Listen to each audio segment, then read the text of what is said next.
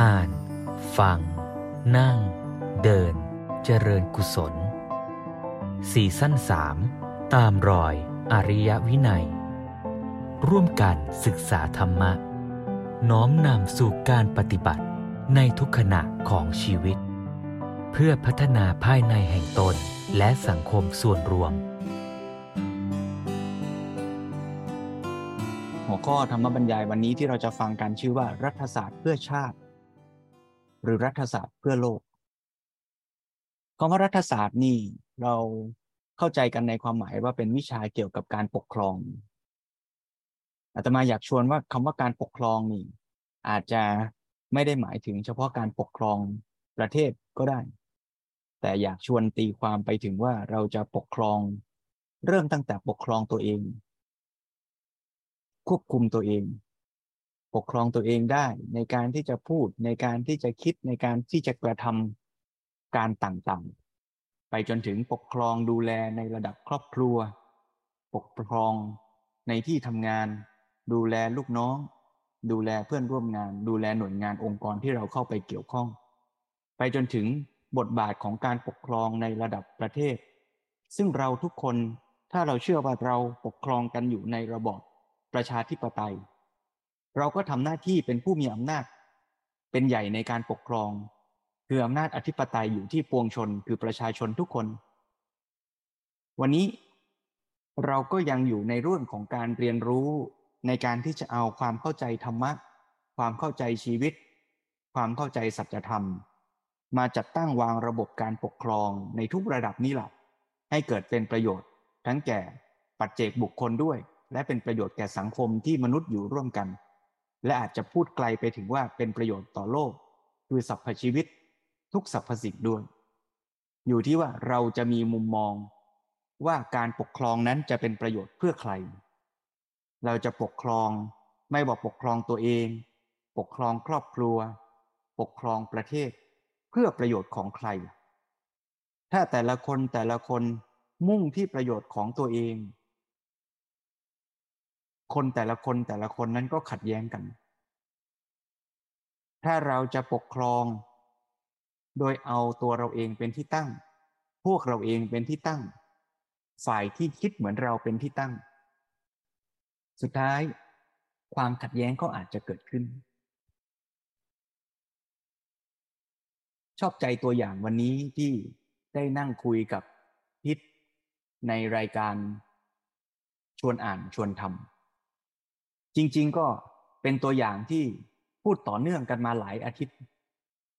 แล้วพอตัวอย่างนี้ค่อยๆมอง ค่อยๆแคะค่อยๆคคิด ค่อยๆนึก ให้ลึกให้ไกลเนี่ยก็เห็นความลุ่มลึก จากตัวอย่างง่ายๆทิศยกตัวอย่างตั้งแต่อาทิตย์ก่อนนู้นบอกว่า ถ้าเราเดินทางไปแล้วเจอทางแยกสองทาง ซ้ายกับขวา สมมุติว่าเราเดินทางกันไปด้วยกันสักร้อยคน เดินทางกันไป แล้วเจอทางแยกซ้ายกับขวา เราจะเลือกยังไง เราจะตัดสินใจยังไง ถ้าเราตัดสินใจโดยไม่ใช้เหตุใช้ผล นึกมองไปแล้วก็คลึ้มอกคลึ้มใจชอบใจว่าโอ้ซ้ายนี่มันดูสวยดีถูกใจเรานะ เราก็จะซ้ายนะอย่างนี้ก็อาจจะเรียกว่าเป็นการตัดสินบนฐานของความรู้สึก โดยขาดความรู้ ไม่หาความจริง แล้วเป็นจริงไหมถ้าเทียบเคียงว่า เอ๊พรุ่งนี้เราจะกินอะไรดีนะ เราคิดบนฐานของความรู้ความจริงหรือไม่ เอ๊เราจะเลือกตั้งอย่างไรดีนะ เอ๊เราจะดำเนินนโยบาย เราจะทำโครงการนี้ดีไหมนะ เราคิดบนฐานของอะไร ถ้าเกิดว่าเราเอาพักพวกส่วนใหญ่ เป็นที่ตั้ง ว่าพวกมากไปทางไหนเราก็เอาทางนั้นด้วย ถ้าพวกมากนั้นมีปัญญารู้จริงก็ดีไป แต่ถ้าพวกมากไม่รู้จริงก็ลำบากอยู่ แล้วถามว่าถ้าจะให้ดีควรเป็นยังไงล่ะ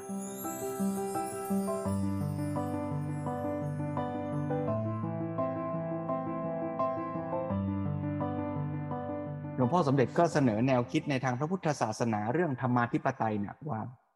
เราก็ต้องเอาธรรมเป็นใหญ่ ย้ำว่าคำว่าเอาธรรมไม่ได้หมายความว่าเอาหลักการ ของศาสนาใดศาสนาหนึ่งเป็นใหญ่ แต่ธรรมในที่นี้หมายถึงสัจธรรมความจริงตามธรรมชาติ ถ้าเรายืนอยู่บนทางแยกซ้ายกับขวา เราก็ต้องหาความรู้แล้วล่ะว่า ทางซ้ายมันไปไหน ทางขวามันไปไหน สภาพเส้นทางเป็นอย่างไร มีอันตรายมีภัยอะไรอยู่ในระหว่างทางนั้นบ้าง จะศึกษาจากแผนที่ก็ได้ จะเดินไปสำรวจก็เอา จะสอบถามคนที่เดินสวนทางมาก็ได้ทำทุกวิถีทางนั่นแหละ เท่าที่เราจะทำได้ ทีนี้ว่าเมื่อมีคนอยู่ตั้งร้อยคน บางคนก็ไปสำรวจทางซ้าย บางคนก็ไปสำรวจทางขวา บางคนก็เดินทั้งสองทางแต่เดินได้สั้น ๆ บางคนก็ค้นหาในแผนที่ บางคนก็พูดคุยกับคนที่อยู่แถวนั้น เพราะฉะนั้นคนร้อยคนก็จะได้ข้อมูลไม่เหมือนกัน ได้ข้อมูลคนละอย่าง เพราะแต่ละคนก็ถนัดเชี่ยวชาญชำนาญไม่เหมือนกัน ถ้าสังคมนั้นกลุ่มชนนั้น มีระบบสังคมที่ดีทำให้คนร้อยคนนั้นมาพูดมาคุยกัน เอาความรู้ความเข้าใจที่ต่างกันมาแชร์กัน โอกาสที่คนร้อยคนนั้นจะตัดสินใจได้ดีได้ถูก ก็น่าจะมีมากขึ้น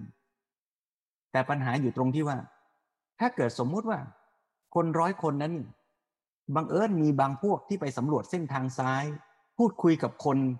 บางกลุ่มบางคนแล้วเขาแนะนำว่าซ้ายดีกว่าขวา แล้วก็ไปมีทิฏฐิยึดมั่นว่า ซ้ายของฉันดีกว่าขวาของเธอ ในขณะที่คนอีกกลุ่มหนึ่งก็สำรวจไปทางขวา ไปหาข้อมูลได้บางอย่าง แล้วก็สรุปเอาว่าขวานั้นดีกว่าซ้าย สุดท้ายแล้ว คนสองคน คนสองกลุ่ม คนหนึ่งเชื่อว่าซ้ายดี อีกคนเชื่อว่าขวาดี จริงๆ เราก็อยากจะให้พวกเราร้อยคนปลอดภัยและไปสู่จุดหมายได้ด้วยดีนั่นแหละ แต่พอเราไปมีทิฏฐิยึดมั่นกับชุดข้อมูลความจริง เท่าที่เรารู้ เราก็เลยทะเลาะกกัน หนักไปกว่านั้นอีกก็คือว่า ถ้าสมมุติว่าฝ่ายละห้าสิบคนนั้นมีผู้นำขึ้นมาด้วย แล้วผู้นำนั้นเผลอ ลืมไปว่า จริง ๆ เรากำลังต้องการหาความจริงร่วมกัน เพื่อที่จะไปสู่ปลายทางปลอดภัยกันทั้งร้อยคน ก็จะเริ่มเกิดการยึดติดถือมั่นว่า คนที่คิดแบบฉันห้าสิบคนเนี้ย คือฝ่ายถูก แล้วก็จะเริ่มมองว่าอีกห้าสิบคนที่คิดไม่เหมือนฉันน่ะ เป็นฝ่ายผิด ทั้งทั้งที่ตอนเริ่มต้นเดินทางน่ะเราร้อยคนคือพวกเดียวกัน ที่จะไปสู่ปลายทางด้วยกัน แต่พอเรามีความรู้และข้อมูลตรงทางแยกที่ต่างกัน คนร้อยคนก็กลายเป็นสองฝากสองฝ่าย นิทานเรื่องนี้ยังไม่จบ เพราะว่าผู้นำแต่ละฝ่าย ก็อยากให้คนห้าสิบคนนั้นเชื่อตัว อยากเป็นผู้นำที่ดี แล้ววิธีการเป็นผู้นำที่ดี เป็นผู้นำที่คนรักดีกว่า อย่าเรียกว่าผู้นำที่ดี การทำให้ตัวเองเป็นผู้นำที่คนรักคนศรัทธา ก็ทำให้คนห้าสิบคนนั้นเห็นว่าอีกห้าสิบคนนั้นไม่ดี คนที่คิดเหมือนเราก็จะยิ่งรักเรามากขึ้น สิ่งที่น่าสังเกตในนิทานเรื่องนี้ก็คือว่า เรากำลังสร้างระบบการปกครองหรือการอยู่ร่วมกันในสังคม โดยการขีดเส้น ว่าเราจะรักกันเชื่อแบบเดียวกัน ในขอบเขตของพวกเราห้าสิบคน เราก็เลยเกิดคนอีกห้าสิบคนที่เป็นศัตรูหรือปรปักกับเรา โจทย์ของวันนี้ก็คือว่า เราจะมีวิธีคิดอย่างไรที่จะทำให้การปกครองนั้น ไม่จำเป็นต้องแยกเป็นฝ่ายที่เรารักและฝ่ายที่เราเกลียดชัง และเส้นแบ่งนี้เนี่ยอาจจะไม่ได้หมายถึงฝักฝ่าย ในทางการเมืองเท่านั้น แต่อาจจะเป็นเส้นแบ่งที่เรียกขานในนามของประเทศชาติด้วยซ้ำแล้วก็อาจจะรู้สึกตลกในที่สุดว่าทำไมมนุษย์ ที่อยู่ด้วยกันในโลกใบนี้ ก็จะต้องขีดเส้นแบ่ง แล้วเกิดความรักเฉพาะคนที่อยู่ในเขตเส้นแบ่งที่เรียกว่าชาติ แล้วก็พยายามมุ่งจะหาประโยชน์ จากคนอีกชาติ อีกเผ่าพันธุ์ ที่อยู่ข้ามเส้นเขตแบ่งนั้นไป ซึ่งก่อนจะขีดเส้นแบ่งนั้น เราอาจจะเป็นญาติมิตรพี่น้องกันด้วยซ้ำไป แต่วันดีคืนดีก็มีเส้นมาแบ่ง ให้กลายเป็นสองฝ่ายอาตมาอยากชวนเราท่านทั้งหลายฟังธรรมบรรยายของหลวงพ่อสำเร็จวันนี้ แล้วลองมองดูเส้นแบ่งเหล่านี้ในชีวิตจริงของเรา เราพูดเรื่องนี้กันมาสองสามสัปดาห์แล้วล่ะ เรื่องของเส้นแบ่งที่ทำให้เราไม่มีสันติภาพและขาดสันติสุข เพราะเราเกิดเส้นแบ่งระหว่างกลุ่มคนที่เรารัก และคนที่เราจะไม่รัก เป็นไปได้หรือไม่ที่เราจะค่อยๆ ลบเลือนเส้น แบ่งเหล่านี้ออกจากใจของเรา การปกครองก็จะไม่ใช่เพื่อชาติเพื่อพวก เพื่อกลุ่มเพื่อฝ่าย ไม่ว่าคำว่ากลุ่มฝ่ายนั้นจะอยู่ในสเกลไหนก็แล้วแต่ละแต่เราจะมองว่าเราจะอยู่ร่วมกันในสังคม เพื่อโลกและสรรพชีวิตทั้งมวลได้หรือไม่ ชวนโยมฟังธรรมบรรยายวันนี้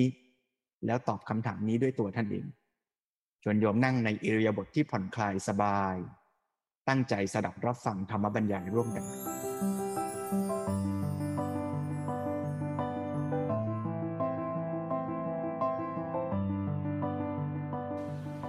ทีนี้เราก็มานึกดูถึงความสำเร็จของคนทั้งหลายในโลก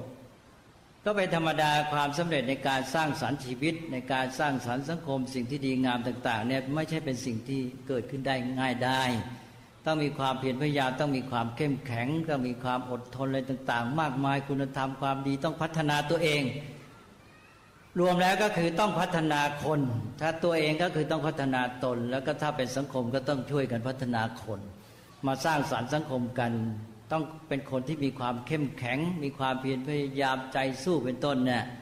แล้วจึงจะสร้างความสำเร็จได้ ถ้าเราใช้หลักทำง่าย ๆ แล้วก็บอกอิทธิบาทสี่ไงล่ะมีฉันทะวิริยะจิตตะวิมังสาอันนั้นแหละก็คือต้องมีความจริงจังเข้มแข็ง เมื่อความสำเร็จ ความเจริญงอกงามความดี ความประเสริฐเลิศของมนุษย์ก็ตาม ความดีงามของสังคมสันติสุขเนี่ยเกิดขึ้นได้ เป็นความสำเร็จที่ต้องอาศัยความเพียรพยายามการสร้างสรรค์ด้วยเรียนความเข้มแข็งอย่างนี้ เราก็จึงต้องพยายามชักชวนกัน ในการที่จะให้พัฒนาตัวเองให้มีคุณธรรมความดี ความเข้มแข็ง ความขยันอดทนอย่างที่ว่า ตั้งแต่ในครอบครัวพ่อแม่ ก็จะต้องอบรมเลี้ยงดูลูกของตัวเองเนี่ยให้เป็นคนที่มีจิตใจใฝ่ในทางความดีงาม ในการรักความรู้ รักการสร้างสรรค์ มีจิตใจเข้มแข็ง มีความขยันหมั่นเพียรเป็นต้น กว้างออกไปก็คือสังคมเราจึงต้องมีการจัดการศึกษา มีการฝึกฝนอบรม ให้การศึกษาแก่เด็กแก่เยาวชน ผู้คนทั่วไปให้มีคุณสมบัติเหล่านี้เราก็เพียรพยายามกันขึ้นมา แล้วไปถึงประเทศชาติ ผู้นำผู้ปกครองสังคมก็เช่นเดียวกัน ก็ต้องพยายามที่จะมานำประชาชนในการที่จะให้เกิดเรี่ยวแรงกำลังใจในการสร้างสรรค์ความดีงาม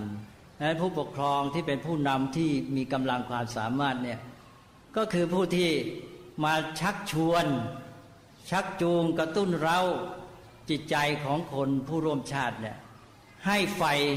ในการสร้างสรรค์ความดีงาม ให้มาช่วยกันพัฒนาชีวิต พัฒนาสังคม ให้มีความเข้มแข็งอดทน มีความเพียรพยายาม ไม่ระยอท้อถอย แล้วก็ชี้แนะในเรื่องว่ามีอะไรดีงามที่ชีวิตสังคมควรจะได้ควรจะถึงสังคมของเรานี่มีอะไรเป็นปัญหาจะต้องแก้ไข สังคมอะไรมีมีสังคมของเรามีอะไรที่จะต้องช่วยกันสร้างสรรค์ มาช่วยกันนะ ถ้าผู้นำท่านใดมีความสามารถอันนี้ มาช่วยกระตุ้นเราให้คนในชาติเนี่ย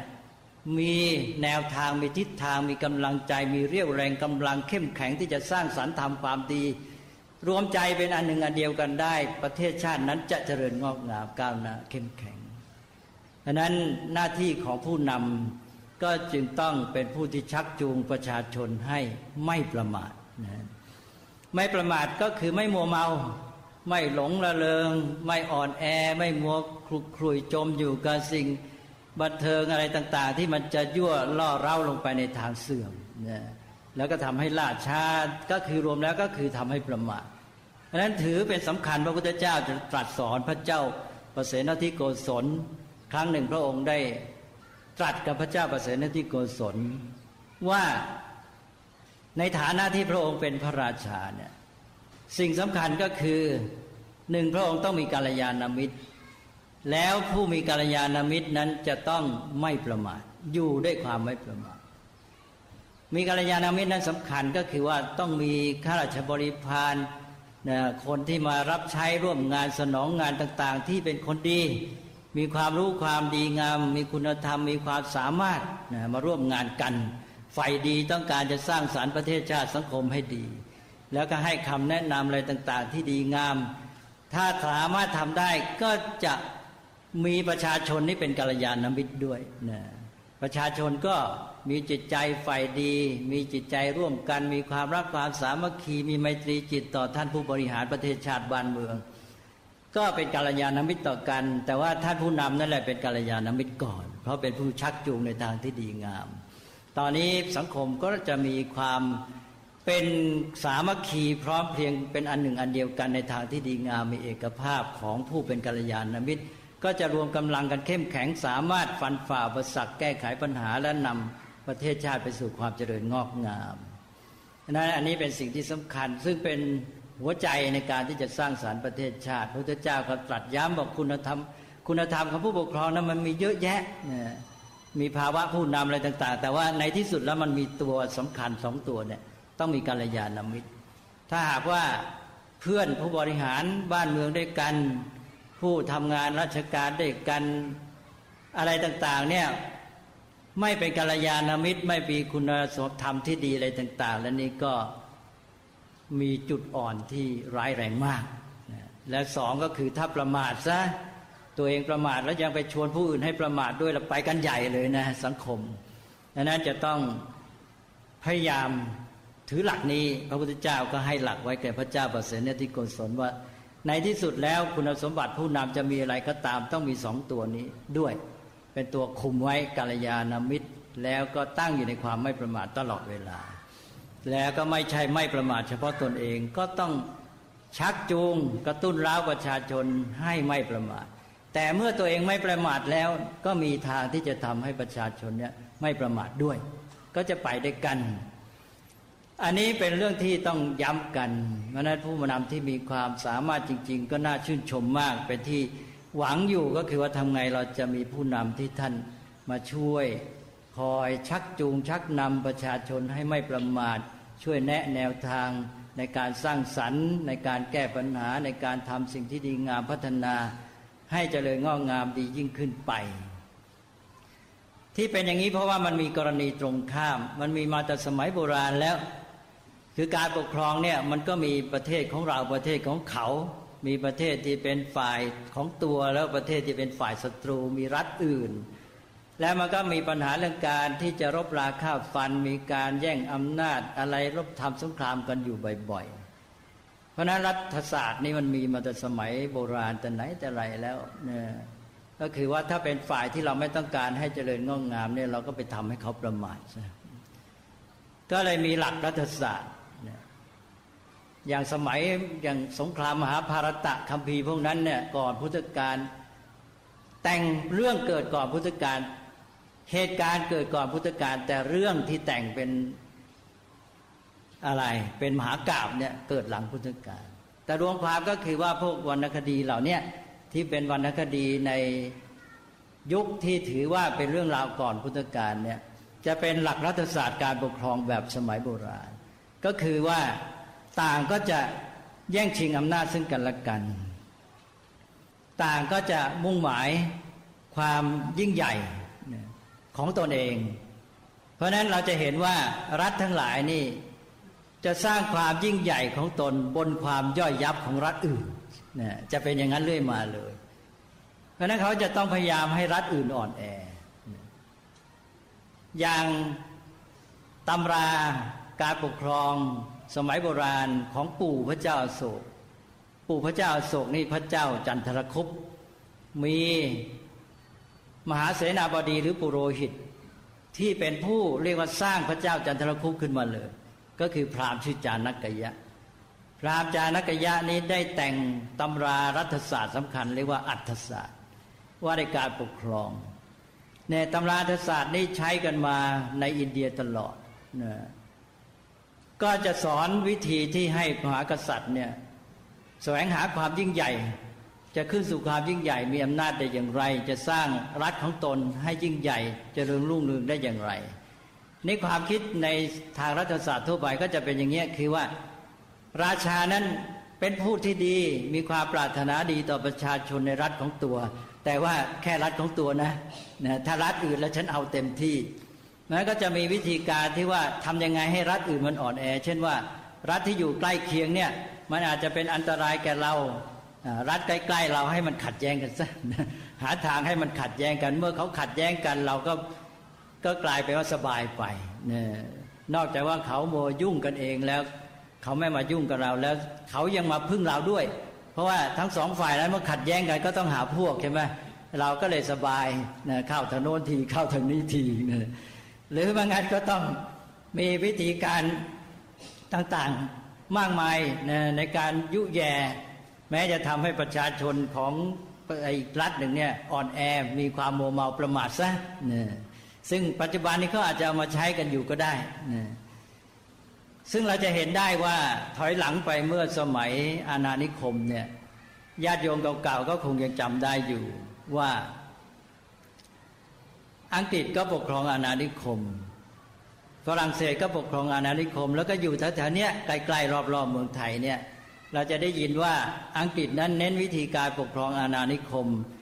แบบที่ฝรั่งเขาเรียกว่า divide and rule divide and rule ก็คือว่าแบ่งแยกและปกครอง หมายความว่าประเทศอาณานิคมเมืองขึ้นทั้งหลายเนี่ยเขาจะต้องไปทำให้ประชาชนเนี่ยหรือว่าพวกคนภายใน ที่เป็นผู้ไปอยู่ผู้บริหารในภายในประเทศที่เป็นเมืองขึ้นเนี่ยแตกแยกกัน เมื่อแตกแยกกันแล้วพวกนี้ก็จะยุ่งกันนัวเนียอยู่ข้างในเนี่ยไม่มาคิดที่จะมากู้เอกราช หรือจะไม่มาคิดแข็งขืนต่อผู้ปกครอง อังกฤษเขาใช้วิธีปกครองแบบนี้เป็นที่รู้กันเขาเรียกว่า divide and rule ให้คนข้างในในประเทศมาแตกกันซะแล้วก็เขาปกครองได้สะดวก ทีนี้ฝรั่งเศสนั้นได้ทราบว่านี่เราก็ว่าไปตามที่รู้กันมา ฝรั่งเศสนั้นใช้วิธีทำให้มัวเมา เพลิดเพลินอ้าวชาวเมืองขึ้น ให้มันเล่นพนันกันให้มันกินสุรากันให้มันสบายพอมันสนุกสนานเพลิดเพลินมัวเมา มันก็ไม่คิดที่จะมาวุ่นวายแข็งขืนอะไรใช่ไหมนี่ มันเป็นอย่างนี้แหละ มันก็เป็นวิธีการปกครองที่มีมาแต่โบราณ แล้วก็อย่างมหาภารตะที่ว่านะ่ะก็มีหลักอยู่อันหนึ่ง เช่นว่าไปรบชนะประเทศอื่นเขาแล้วเนี่ย พวกประชาราชเขาย่อมมีความคิดแค้นใช่ไหมต่อประเทศที่ไปตีไปฆ่าเขาพ่อแม่พี่น้องอะไรพวกเขาต้องตายกันไปมากมายอันนี้เขาก็มีวิธีการอย่างหนึ่งก็คือว่าเอามหรสพเอาการละเล่นบันเทิงเนี่ยไปสนับสนุนส่งเสริมให้แพร่หลายทั่วไป ก็ไปเอาอกเอาใจ พวกราษฎรเหล่านั้นก็ไปลุ่มหลงเพลิดเพลินมัวเมาการไอ้สนุกสนานกินเหล้าเมายากันเลยลืมนะสนุกหายข้านแค้นไปด้วย แล้วก็ยังบางทีมากลับมานิยมชมชอบฝ่ายประเทศปกครองที่ไปเอาใจด้วยซ้ำนี่ก็เป็นวิธีการทางปกครอง นั้นถ้าผู้ปกครองเนี่ยมาใช้วิธีในการที่ทำให้ประชาชนเพลิดเพลินหลงละเลงมัวเมาประมาทเนี่ย ท่านก็ไม่สามารถจะพ้นการถูกระแวง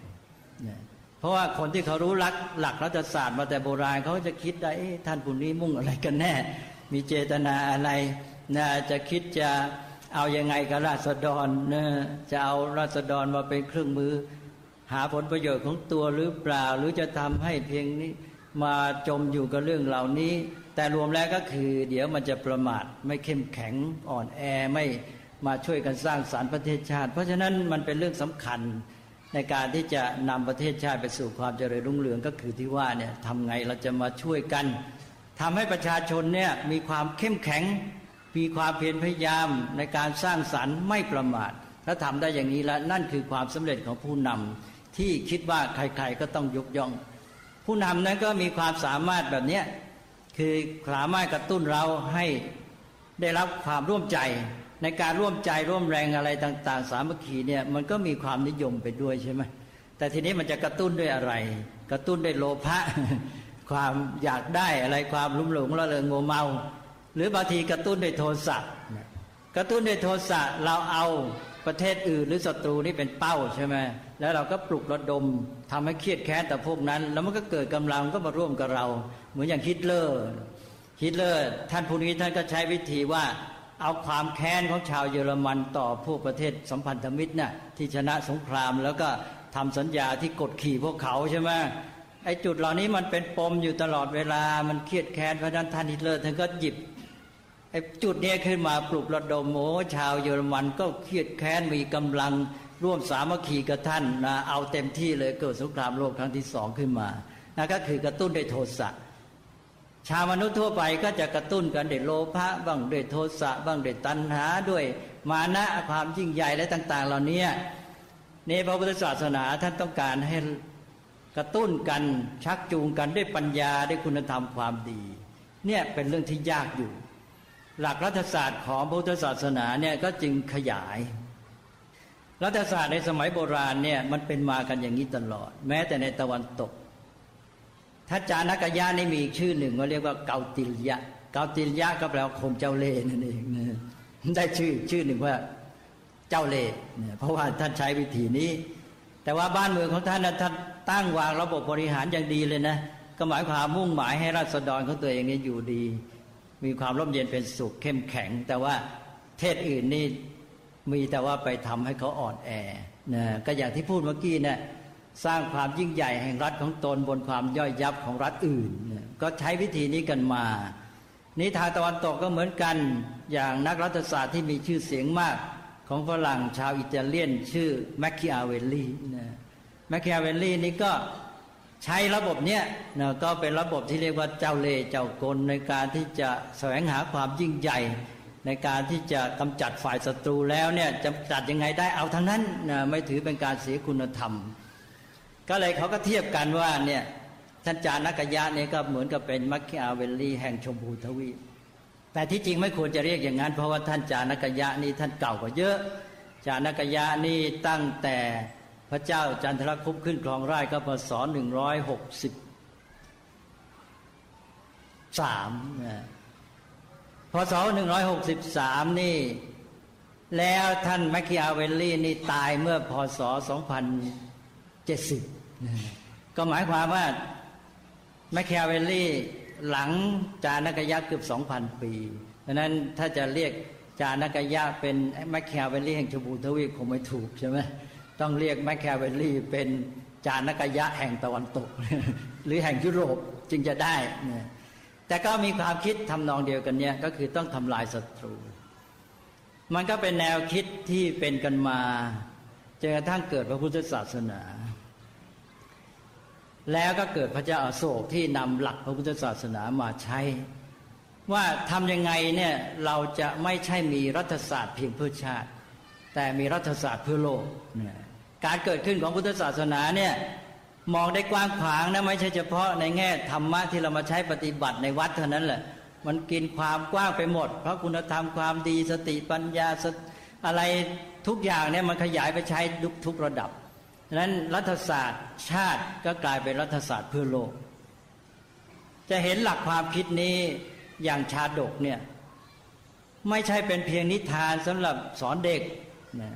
ในนั้นถ้าพูดแบบภาษาคนชนสมัยนี้เขาบอกว่ามีปรัชญาในการปกครองในทางเศรษฐกิจเป็นต้น อยู่ในนั้นเยอะหมดเลยนะเรื่องชาดกนี่ก็สอนเรื่องเหล่านี้ว่าทำยังไง ประเทศต่างๆ รัฐต่างๆเนี่ยจะอยู่กันได้ดีโดยไม่เบียดเบียนซึ่งกันและกัน นี่คือก้าวใหม่ ซึ่งแปลกมากจากระบบความคิดในทางการปกครองในสมัยโบราณ ซึ่งเดี๋ยวนี้ก็ยังโบราณอยู่ ไม่เคยไปไหนก็ยังคิดแต่ว่าจะเอายังไงให้ตัวข้ารักษาผลประโยชน์ของฉันทำลายฝ่ายศัตรู คิดกันแต่อย่างนี้เท่านั้น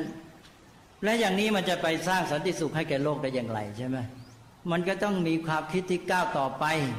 เนี่ยพระพุทธเจ้าก็ทรงมาวางหลักอันนี้ขึ้นมานะให้ไม่คิดแต่ว่าจะสร้างความยิ่งใหญ่ให้แก่รัฐของตน แล้วก็ทำให้รัฐอื่นเขาต้องแตกสลายย่อยยับไป แต่ทำไงเราจะอยู่ดีด้วยกัน แล้วก็ให้ประโยชน์ของเราเนี่ยแผ่กระจายไปรัฐต่างๆ พระเจ้าโศกมหาราชก็ทรงนำแนวหลักธรรมอันนี้มาใช้เรียกว่านโยบายธรรมวิชัย คือแทนที่จะชนะ ด้วยสัตราวุธก็ชนะด้วยธรรมพระพุทธเจ้าก็สอนหลักไว้ในจักรวัติสูตรเป็นต้น มีพระสูตรหลายสูตรจะขึ้นมาทำนองว่า อสัตเถนะอทัณเฑนะธัมเมนะอภิวิชิยะนี่คือที่มาของคำว่าธรรมวิชัย ที่มาในพระไตรปิฎกพระราชาผู้เป็นจักรพรรดิจักรพรรดิในที่นี้หมายถึงจักรพรรดิทางธรรมนะไม่ใช่จักรพรรดิแบบที่ emperor นะเราเวลาเราแปลภาษาอังกฤษจักรวรรติเนี่ยนักปราชญ์ในวงการภาษาบาลีนะแม้แต่ฝรั่งเขาไม่แปลเป็น emperor หรอก เราเนี่ยเอา emperor มาแปลเป็นจักรพรรดิแต่คำว่าจักรพรรดิไม่ได้แปลว่า emperor เป็น emperor ในความหมายของไทย จักรวรรตินี่ก็แปลกันว่า universal monarch เนี่ยก็คือพระมหากษัตริย์หรือผู้ปกครองที่เป็น universal อันนี้ พระมหากษัตริย์ที่เป็นแบบนี้ก็คือต้องเป็นผู้ที่มีชัยชนะโดยไม่ต้องใช้สัตราไม่ต้องใช้ทันดะไม่ต้องใช้การลงโทษ หรือเครื่องมือทำร้ายกัน แต่ชนะโดยธรรมและพระเจ้าโศกก็นำเอาหลักนี้มาใช้ก็เลยเรียกนโยบายเขาบอกว่าธรรมวิชัย แล้วพระองค์ก็ทำสำเร็จด้วยเป็นมหากษัตริย์ที่ยิ่งใหญ่ที่สุด ในฝรั่งบางคนนะเขาถือว่า พระเจ้าอาโศกมหาราชเป็นกษัตริย์ผู้เดียวในประวัติศาสตร์ที่เขานับถือ เป็นกษัตริย์ผู้เดียวที่ยิ่งใหญ่จริง ๆ ท่านผู้นี้คือใน H.G. Wells H.G. Wells นี่ก็แต่งตำราชื่อ Outline of History แปลว่าเค้าโครงแห่งประวัติศาสตร์ ก็รวมแล้วก็คือว่าพระเจ้าอโศกมหาราชเนี่ยเป็นที่ชื่นชมนิยม เพราะนำหลักนี้มาใช้ก็หมายความว่าท่านเลิกแนวคิดของปู่ของท่านที่พามนาจานกยะได้ ตั้งไว้นะจานกยะนี่เป็นผู้สร้างอาณาจักรมคตที่พระเจ้าจันทรคุปเป็นผู้เริ่มปกครอง และยิ่งใหญ่มากนะสมัยเดียวกับพระเจ้าอเล็กซานเดอร์มหาราช คือต่อจากอเล็กซานเดอร์ เพราะว่าพระเจ้าอเล็กซานเดอร์มหาราชนี่มาตีที่ข้างประเทศอินเดียคือจะเข้าบุกอินเดียหลายท่านคงทราบแล้วมาถึงตักกศิลาในราวปีสัก 327 สามร้อยี่สิบเจ็ดปีก่อนคริสต์ศักราชนะคือหมายความว่าในระยะที่เป็นพุทธศักราชก็ร้อยห้าสิบกว่าปี แล้วก็ตีมาได้แคว้นโยนก แคว้นโยนกเขาเรียกบักเตรียนะภาษาฝรั่งเขาเรียกงั้นแคว้นเราเรียกว่าแคว้นโยนก แล้วก็ลงมาที่ตักกศิลา ตั้งทัพเตรียมจะบุกอินเดีย แล้วก็ได้พบกับจันทรคุปเนี่ยจันทรคุปเป็นปู่ของพระเจ้าโศกมหาราช ก็ไปพบกันว่าจะร่วมมือกันล้มล้าง วงกษัตริย์ที่กำลังปกครองชมพูทวีปที่มคต คือราชวงศ์นันทะอย่างไร ตอนแรกก็จะร่วมมือกัน เพราะจอนทรคุปตอนนั้นยังไม่ได้อำนาจ แล้วก็เกิดขัดใจกันก็เจ้าอเล็กซานเดอร์มาราก็จับจันทรคุปขังแล้วก็หนีออกมาได้เรื่องมันยืดยาว แล้วทีนี้พระเจ้าอเล็กซานเดอร์มหาราชก็ทหารนั้นเบื่อหน่ายการสงครามเต็มทีลบลาฆ่าฟันมาตลอดก็เลยยกลง ในราวปี 327 ก่อนคริสต์ศักราชก็เลยยกทัพกลับไป และอีกใราวสักสามสี่ปีต่อมาจันทรคุปก็โค่นราชวงศ์นันทะลงได้ ก็ตั้งวงกษัตริย์ เป็นราชวงศ์โมริยะหรือเมาริยะ เป็นปู่ของพระเจ้าโศกมหาราช กษัตริย์ที่ยิ่งใหญ่ที่สุดของชมพูทวีปหรืออินเดีย นี่แหละพระเจ้าโศกมหาราชก็ ได้ใช้นโยบายทำวิจัยก็แปลว่าล้มเลิก นโยบายแบบของพระเจ้าปู่ พระเจ้าจันทรคุปที่พราหมณ์จานกยะวางไว้ ที่มุ่งให้สร้างความยิ่งใหญ่แห่งรัฐของตน บนความย่อยยับของรัฐอื่นๆเนี่ยมาว่าทำไงจะให้อยู่ดีด้วยกันด้วยความสงบสุข เพราะนั้นจึงเรียกว่าไม่ใช่รัฐศาสตร์เพื่อชาติ แต่เป็นรัฐศาสตร์เพื่อโลก ตอนนี้เรายังไม่สามารถก้าวไปสู่อันนี้เลยนะ ดังนั้นคนไทยเราเนี่ยเรามีหลักธรรมอันนี้ พระพุทธศาสนาได้ให้ไว้เนี่ยเราควรจะก้าวไปได้เนี่ยเราควรมีอะไรที่ให้กันโลกนี้ เราไม่ควรจะไปอยู่แค่แข่งขันกับพวกเหล่านี้เท่านั้นเนี่ยเอาละแม้แต่จะแข่งขันสู้เขาชนะเขาได้ในยุคโลกาภิวัตน์แห่งการแข่งขันทางธุรกิจเป็นต้นนี้ เราก็ต้องมีความเข้มแข็งแล้วใช่ไหมจะจะมัวอ่อนแอปวกเปียกมัวเมาลุ่มหลงอยู่ได้ยังไง เราก็ต้องมีความเข้มแข็งสร้างพัฒนาคนของเราได้มีสติปัญญา โดยเฉพาะความเข้มแข็งทางปัญญานี่ต้องมีให้มาก ถ้าไม่มีปัญญามันก็มืดบอดมันไปไหนไม่รอดละถึงจะมีกำลังกายกำลังอาวุธกำลังจิตใจเข้มแข็งก็สู้เขาไม่ไหว ต้องมีกำลังปัญญา นี้เราก็จะต้องมาสร้างคนของเราให้มีกำลังปัญญา และเราจึงจะชนะการแข่งขันเป็นชัยชนะที่แท้จริง ในโลกาภิวัตน์ในโลกแห่งการแข่งขันนี้ แต่เสร็จแล้วเราไม่ควรมีเป้าหมายอยู่แค่นั้น เราจะต้องมีเป้าหมายต่อไปว่า เราจะต้องแก้ปัญหาของโลก ที่มาติดจมอยู่ในการเบียดเบียนซึ่งกันและกันการแย่งชิงอำนาจการทำลายรัฐอื่น ผู้อื่นชาติอื่น เพื่อประโยชน์แห่งรัฐของตนทำไงจะทำได้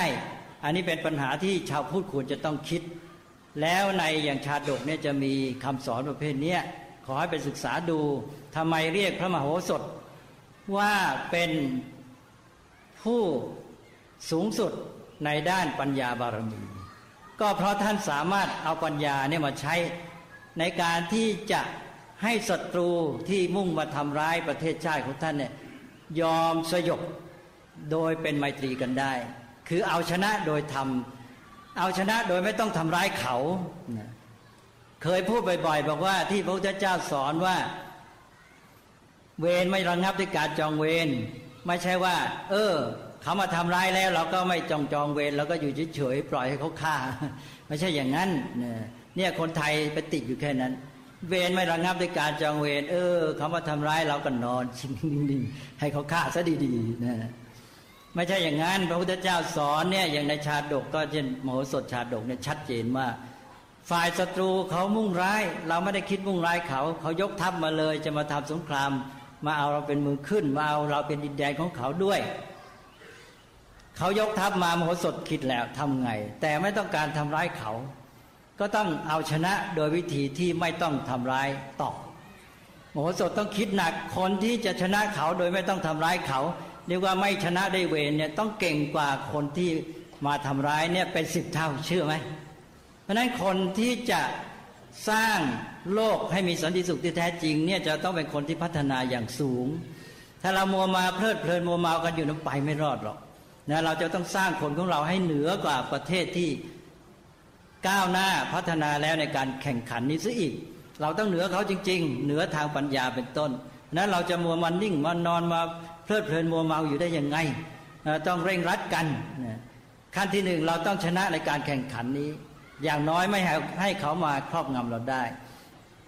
สองเหนือกว่านั้นก็คือ เราจะต้องก้าวขึ้นไปสู่การที่มาช่วยแก้ปัญหาของโลกที่มันเบียดเบียนซึ่งกันและกันเนี่ยให้มันเป็นโลกที่มีสันติสุขนำเอารัฐศาสตร์เพื่อโลกเนี่ยไปสถาปนาในโลกยุคปัจจุบัน หรือโลกาภิวัตน์นี้ให้ได้ตมาคิดว่าชาวพุทธควรจะมาปลุกใจกันในเรื่องเหล่านี้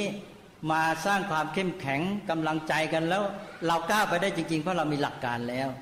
นะเรื่องมโหสถชาดกขอให้ท่านไปศึกษาให้ดี ปัญญาของพระมโหสถนั้นเป็นยังไง ก็คือปัญญาอย่างเงี้ยสาระสำคัญก็คือว่า ท่านสามารถเอาชนะศัตรูที่มุ่งร้ายด้วยการไม่ทำร้ายตอบเขา แล้วนอกจากไม่ทำร้ายตอบเขาแล้วเขายอมสยบแล้วยอมเป็นไมตรี และอยู่ด้วยกันอย่างดี มีสันติสุขสืบไป ยากที่สุดเลยนะในโลก เอาชนะกันได้สตรานี่ยังง่ายกว่านะ เนี่ยแต่โลกนี้มันก็ต้องยอมรับถ้าไม่กล้าไปถึงรัฐศาสตร์เพื่อโลกนี้แล้วไม่มีทางมีสันติสุข จะทํำยังไงล่ะ เรายอมรับมันยากแต่เราต้องทำถ้าไม่อย่างนั้นแล้วโลกนี้ไม่มีหวังนะเวลานี้ไม่มีหวังเลย ก็คิดแต่เบียดเบียนกัน ก็อยู่กันด้วยความกลัว อยู่ด้วยความฝ่ายอำนาจฝ่ายอำนาจแล้วก็กลัวด้วย อย่างประเทศใหญ่ ๆ ที่พัฒนาแล้วเดี๋ยวนี้แกไม่ใช่ว่า แกมุ่งอำนาจยิ่งใหญ่อย่างเดียวนะ ในการรักษาอำนาจความยิ่งใหญ่นี่แกกลัวมาก ยิ่งใหญ่ก็ยิ่งกลัว กลัวเสียอำนาจ และไอ้ความกลัวนี่ทำให้หวาดระแวง แล้วทำให้ต้องกำจัดเขาต้องทำร้ายเขาก่อน เพื่อไม่ให้เขามีกำลังขึ้นมาได้ไอ้ความกลัวนี่แหละเป็นตัวร้าย อย่าไปคิดว่าแค่ความโลภอยากได้ผลประโยชน์ หรือการที่อยากได้อำนาจเท่านั้นนะไม่ใช่อย่างนั้นหรอกไอ้ตัวที่ร้ายที่สุดคือความกลัว ทั้งสองฝ่ายกลัวไอ้คนกลัวที่ไม่มีอำนาจเนี่ยมันทำอะไรเขาไม่ได้ มันได้แต่หนี แต่ไอ้คนกลัวที่มันมีอำนาจเนี่ยมันร้ายที่สุดเลย มันจะทำร้ายผู้อื่นพังพินาศยับเยินไปหมดเลย เพื่อให้ตัวอยู่ได้เพราะนั้นท่านจึงถือว่าเรื่องความกลัวเนี่ยเป็นเรื่องที่สำคัญ เราจะไปมองเฉพาะความโลภอยากได้ผลประโยชน์ และก็ความใหญ่อยากใหญ่มีอำนาจเท่านั้นนะความกลัวความหวาดระแวงเนี่ยเป็นเรื่องร้ายอย่างยิ่งเลย แล้วก็รัฐศาสตร์ต่าง ๆ ที่ สร้างกันขึ้นมาก็เพราะความหวาดระแวงความหวาดกลัวว่า ชาติอื่นรัฐอื่นมันจะมาใหญ่แข่งกับตนอะไรเป็นต้นใช่ไหมมันก็เป็นกันมาอย่างนี้ ก็เราก็แปลว่าเราต้องก้าวขึ้นมาสู่รัฐศาสตร์เพื่อโลกแหละเวลานี้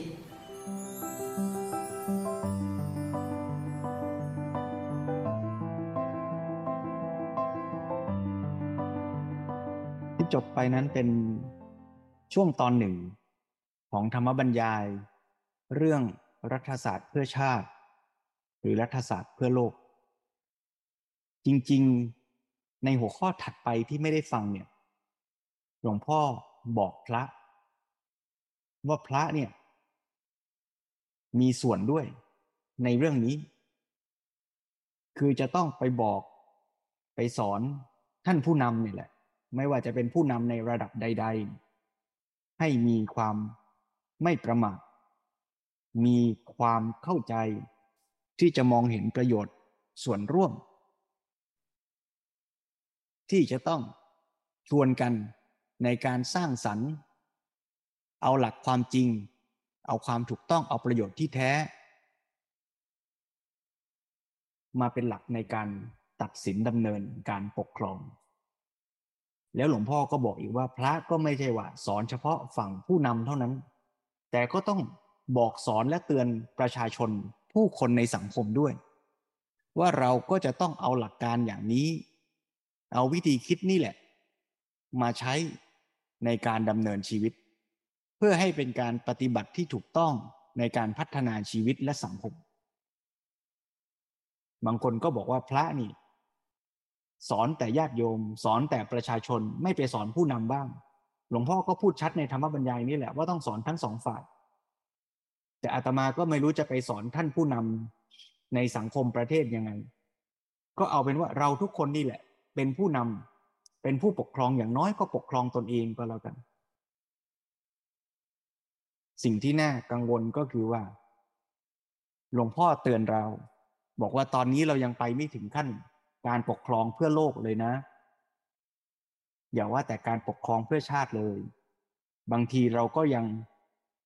ทำให้เกิดการเกลียดชัง แบ่งแยกกัน แม้ในชาติเดียวกันด้วยซ้ำไป แล้วเราในฐานะประชาชนล่ะ เราจะเป็นส่วนหนึ่ง ในการเสริมแรงกำลัง ในการแบ่งแยก และสร้างความเกลียดชังนั้นด้วยหรือไม่ หรือเราจะร่วมเป็นส่วนหนึ่ง ในการที่จะประสาน สมานให้คนร้อยคน ที่กำลังเลือกและคิดว่าจะเดินในทางไหนดีมาร่วมกันคิด เพื่อเป้าหมาย เพื่อฉันทะที่สมานกัน คือสมานฉันในการที่จะร่วมกันสร้างสรรค์สังคมที่ดีงามไม่ว่าจะเป็นสังคมระดับชาติ หรือระดับโลกก็ตามก็ถ้าเมื่อไหร่เราขีดเส้นแบ่งได้ว่าเรารักใครบ้างไอ้คนที่อยู่นอกเส้นก็คือคนที่เราไม่รักคำถามคือเรามีเส้นนั้นหรือเปล่า ถ้าเราสามารถบอกได้ว่าเรารักคนทุกคนในโลกนี้เท่ากันโอ้อันเนี้ยวิเศษเลย เก่งมากเลย แต่ว่า อาจจะได้บ้างไม่ได้บ้าง ถ้าเรามองเห็นหน้าใครแต่ละคนในโลกแล้วเรารู้สึกรักทุกคนเท่ากัน อันนี้เนี่ย ระดับโพธิสัตว์เลย แต่ในความเป็นจริงมันไม่ใช่อย่างนั้นนี่ใช่ไหมซ้อมดูง่าย ๆ ก็ได้ เราก็เปิดข่าวการเมืองพักที่เราไม่ชอบ นะแล้วเราก็จะเริ่มรู้สึกว่า โอ้ คนนี้อยู่นอกนอกขอบเขตเส้นของคนที่เรารักแล้ว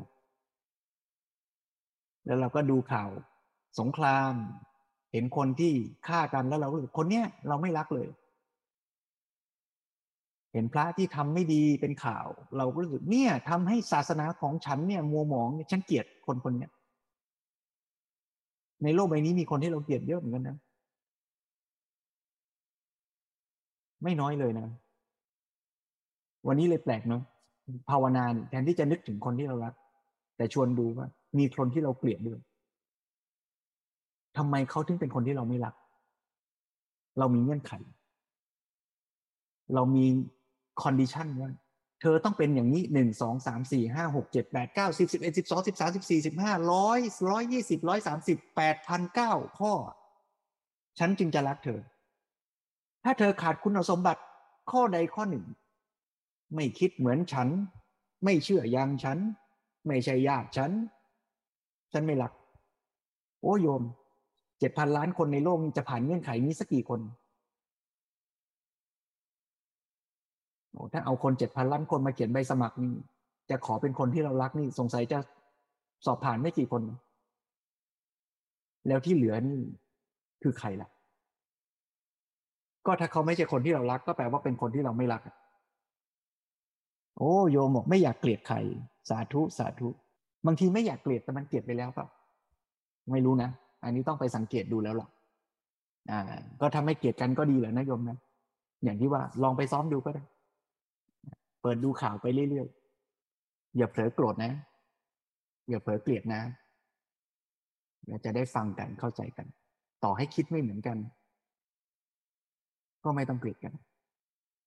ต่อให้เขาเป็นคนชั่วและไม่ดีในสายตาเรา นักโทษที่ฆ่าข่มขืนผู้คน ทหารที่เข็นฆ่า ผู้คน โจรขโมย เราจะรักเขายังไงไม่ได้แปลว่าสิ่งที่เขาทำนั้นถูก เขาก็ต้องรับโทษในสิ่งที่เขาทำแต่ใจเราจำเป็นต้องไปอาฆาตเกลียดชังเขาด้วยหรือไม่ หลวงปู่ติชบอกว่า เราสามารถรักทั้ง เด็กน้อยที่ถูกฆ่าในสงคราม และทหารที่ฆ่าเด็กน้อย ได้เหมือนกันหรือไม่แล้วเราก็อาจจะค่อย ๆ เห็นความจริงว่า ภาวะของเด็กน้อยที่ต้องการความรัก ต้องการการดูแล ก็มีในตัวเรา และภาวะของการเกลียดชังใช้ความรุนแรงแบบทหารคนนั้น ก็มีในตัวเรา สุดท้ายแล้วเราทุกคนเป็นหนึ่งเดียวกัน คือมีทั้งความดีความไม่ดี ความรักและความชัง แล้วเราจะสร้างเส้นแบ่งและเงื่อนไขสำหรับคนที่เรารักได้อย่างไร โมทนาโยมทุกท่านอีกครั้งวันนี้นะโยมก็ได้สะท้อนข้อความลดความขัดแย้งเข้าใจตนเองมองผู้คนรอบข้าง คิดว่าเรื่องนี้คงไม่ไกลตัวเกินไป ชื่อเรื่องอาจจะดูใกล้ๆนะโยมเนาะรัฐศาสตร์เพื่อโลก แต่ชวนกันดูว่าไม่ไกลหรอก อยู่ในใจของเรานี่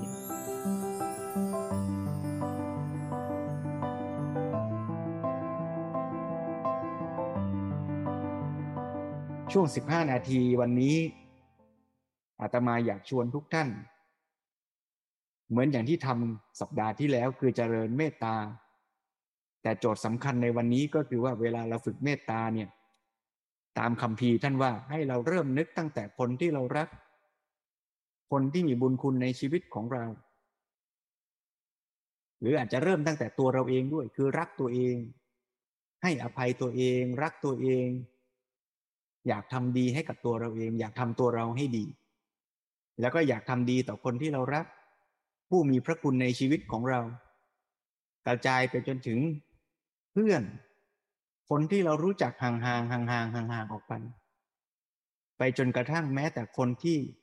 เคยทำไม่ดีกับเรา คนที่เราไม่ชอบหน้า คนที่เราไม่ชอบใจอาตมาอยากชวนโยมค่อยๆระลึกถึงผู้คนรอบข้างเรา แล้วลองดูซิว่า ไอ้เส้นแบ่ง ระหว่างคนที่เรารัก กับคนที่เราไม่รักเนี่ยเส้นนั้นมันอยู่ตรงไหน เมื่อเรานึกถึงผู้คนในโลกใบนี้ ในที่ทำงาน ญาติพี่น้องคนนั้นคนนั้นคนนั้นไล่ไป คนนี้เรารักมาก คนนี้เรารักน้อย คนนี้เราไม่รักแล้ว มันมีเส้นแบ่งนั้นอยู่จริง ๆ ใช่ไหมมันมีเพื่อนที่เรารัก เพื่อนที่เรารู้จัก เพื่อนที่เรารู้จักห่างๆแล้วก็ถึงคนที่เราไม่ค่อยชอบหน้า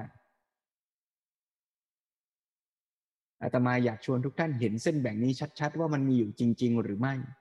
โดยไม่ต้องหลอกตัวเองว่ามันไม่มี แต่ถ้าพบเส้นนั้นอยู่ แบบฝึกหัดของเราก็คือ เราจะค่อยๆเลือนเส้นนั้นออกได้ไหม แล้วมองทุกชีวิตทุกผู้คน ว่าคือเพื่อนร่วมในสังคมใหญ่ ๆ ด้วยกัน ซึ่งเขาอาจจะมีความคิด ความเชื่อ หรือข้อมูลจากการไปสำรวจเส้นทางด้านซ้ายและด้านขวาไม่เหมือนกับเรา เขาอาจจะมีประสบการณ์ชีวิตที่เจ็บปวด ถูกทำร้าย จึงทำให้เขามีนิสัยใจคอแบบที่เราไม่ชอบ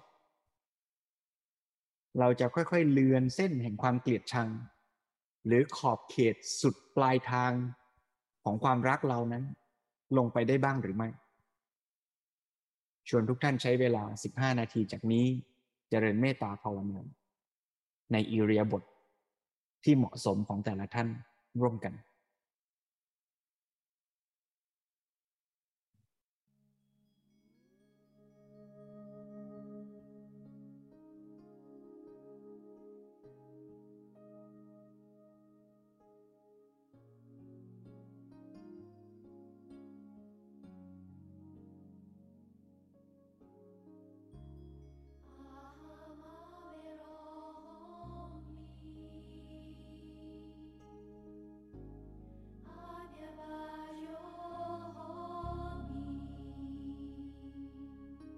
เจตนาปรารถนาดี เอื้ออาทร อยากให้ตัวเรา อยู่ในสภาวะที่ดีงาม มีความสุข อยากให้คนที่เรารัก ผู้คนและทุกสรรพชีวิต อยู่ในสภาวะที่ดีงามมีความสุข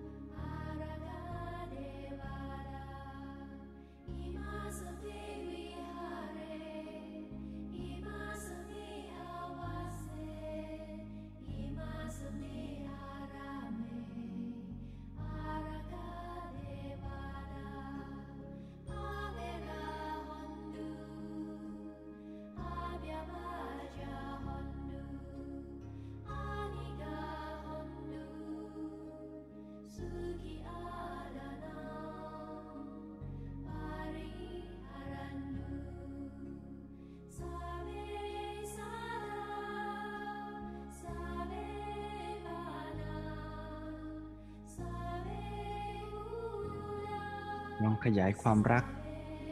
ความปรารถนาดี ให้กว้างขวางออกไป สู่ผู้คนที่แม้เราอาจจะไม่เคยรับรู้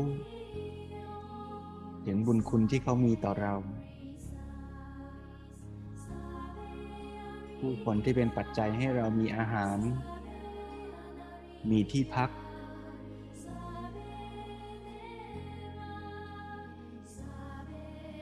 บุญคุณของโลกใบนี้ ที่เกื้อกูล หล่อเลี้ยงชีวิตของเรา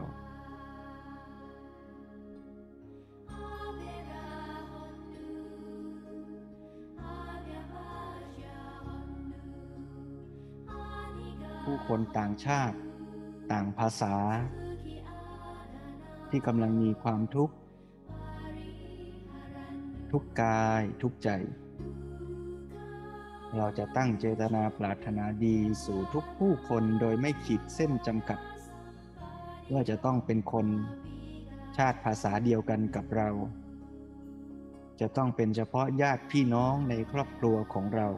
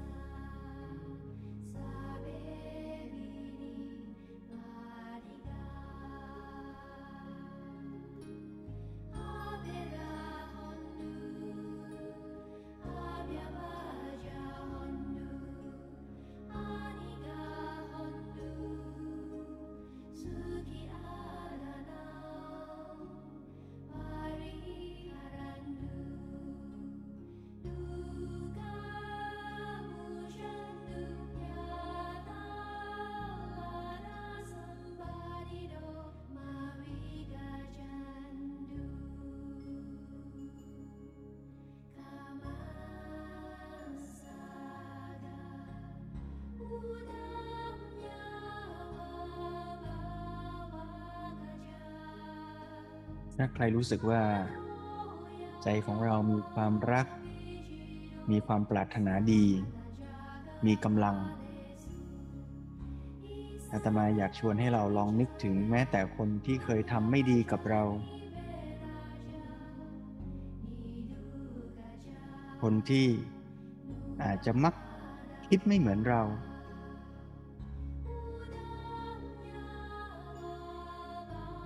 เราจะวางใจที่จะยอมรับความแตกต่างนั้น เพื่อที่จะอยู่ร่วมกันเพื่อกูลกัน โดยไม่ต้องแยกเขาไว้ในอีกฝั่งหนึ่งของขอบเขต เส้นความรักของเรา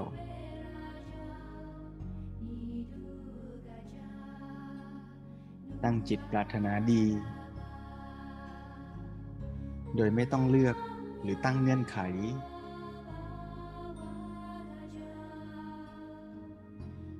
บ่มเพาะภาวะความรักความปรารถนาดี โดยไม่มีเงื่อนไขในใจของเรา ยอมรับ ทุกผู้คนและทุกชีวิตอย่างที่เขาเป็น ทุกคนมีทั้งข้อดีข้อเสีย มีทั้งสิ่งที่รู้และไม่รู้ เราไม่สมบูรณ์ฉันใด ผู้อื่นก็ฉันนั้น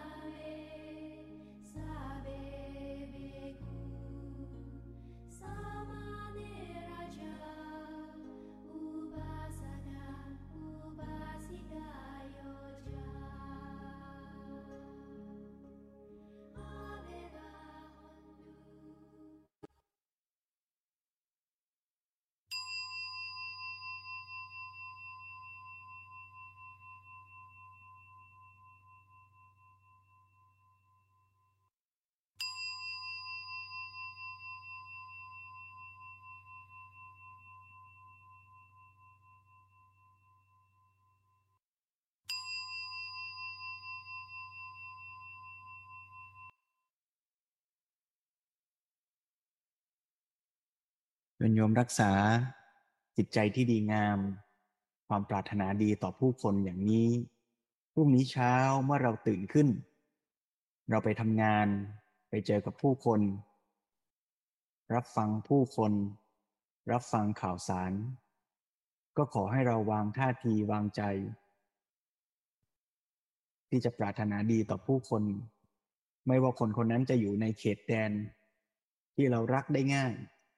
หรือรักได้ยาก ชวนพวกเราได้ปกครองตัวเราเอง ในฐานะบุคคล เพื่อที่จะให้ตัวเราเป็นส่วนหนึ่ง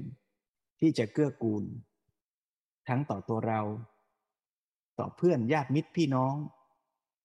ต่อสังคมเพื่อนร่วมชาติ และต่อโลกใบนี้อย่างดีที่สุด แล้วในแง่ของการเป็นส่วนหนึ่งของสังคม อะไรที่เราพอจะทำได้ ที่จะช่วยกันสร้างสรรค์ หรือนำพาสังคมนี้ ให้ไปในทิศทางที่ถูกต้องดีงาม ตามบทบาทหน้าที่ที่เราทำได้ ก็เชิญชวนที่เราจะได้ใช้ปัญญาพิจารณาอย่างดีที่สุด และในทางกลับกันก็ต้องไม่ประมาท อย่าลืมว่าถ้าเราไม่ลงมือทำอะไร แล้วปล่อยให้สังคม หรือแม้แต่ใจของเราเลื่อนลอยไปตามกระแส ที่จะสร้างความโกรธเกลียดชัง เราก็ได้เป็นส่วนหนึ่ง ที่ทำให้ใจเราแย่ลง สังคม บ้านเรา ประเทศของเราโลกของเรา เข้าสู่ภาวะของความไม่สันติ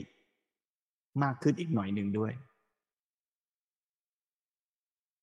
ชวนทุกท่านให้พัฒนาชีวิตและสังคมร่วมกันต่อไป อ่าน ฟัง นั่ง เดิน เจริญกุศล สี่สั้นสาม ตามรอยอริยวินัย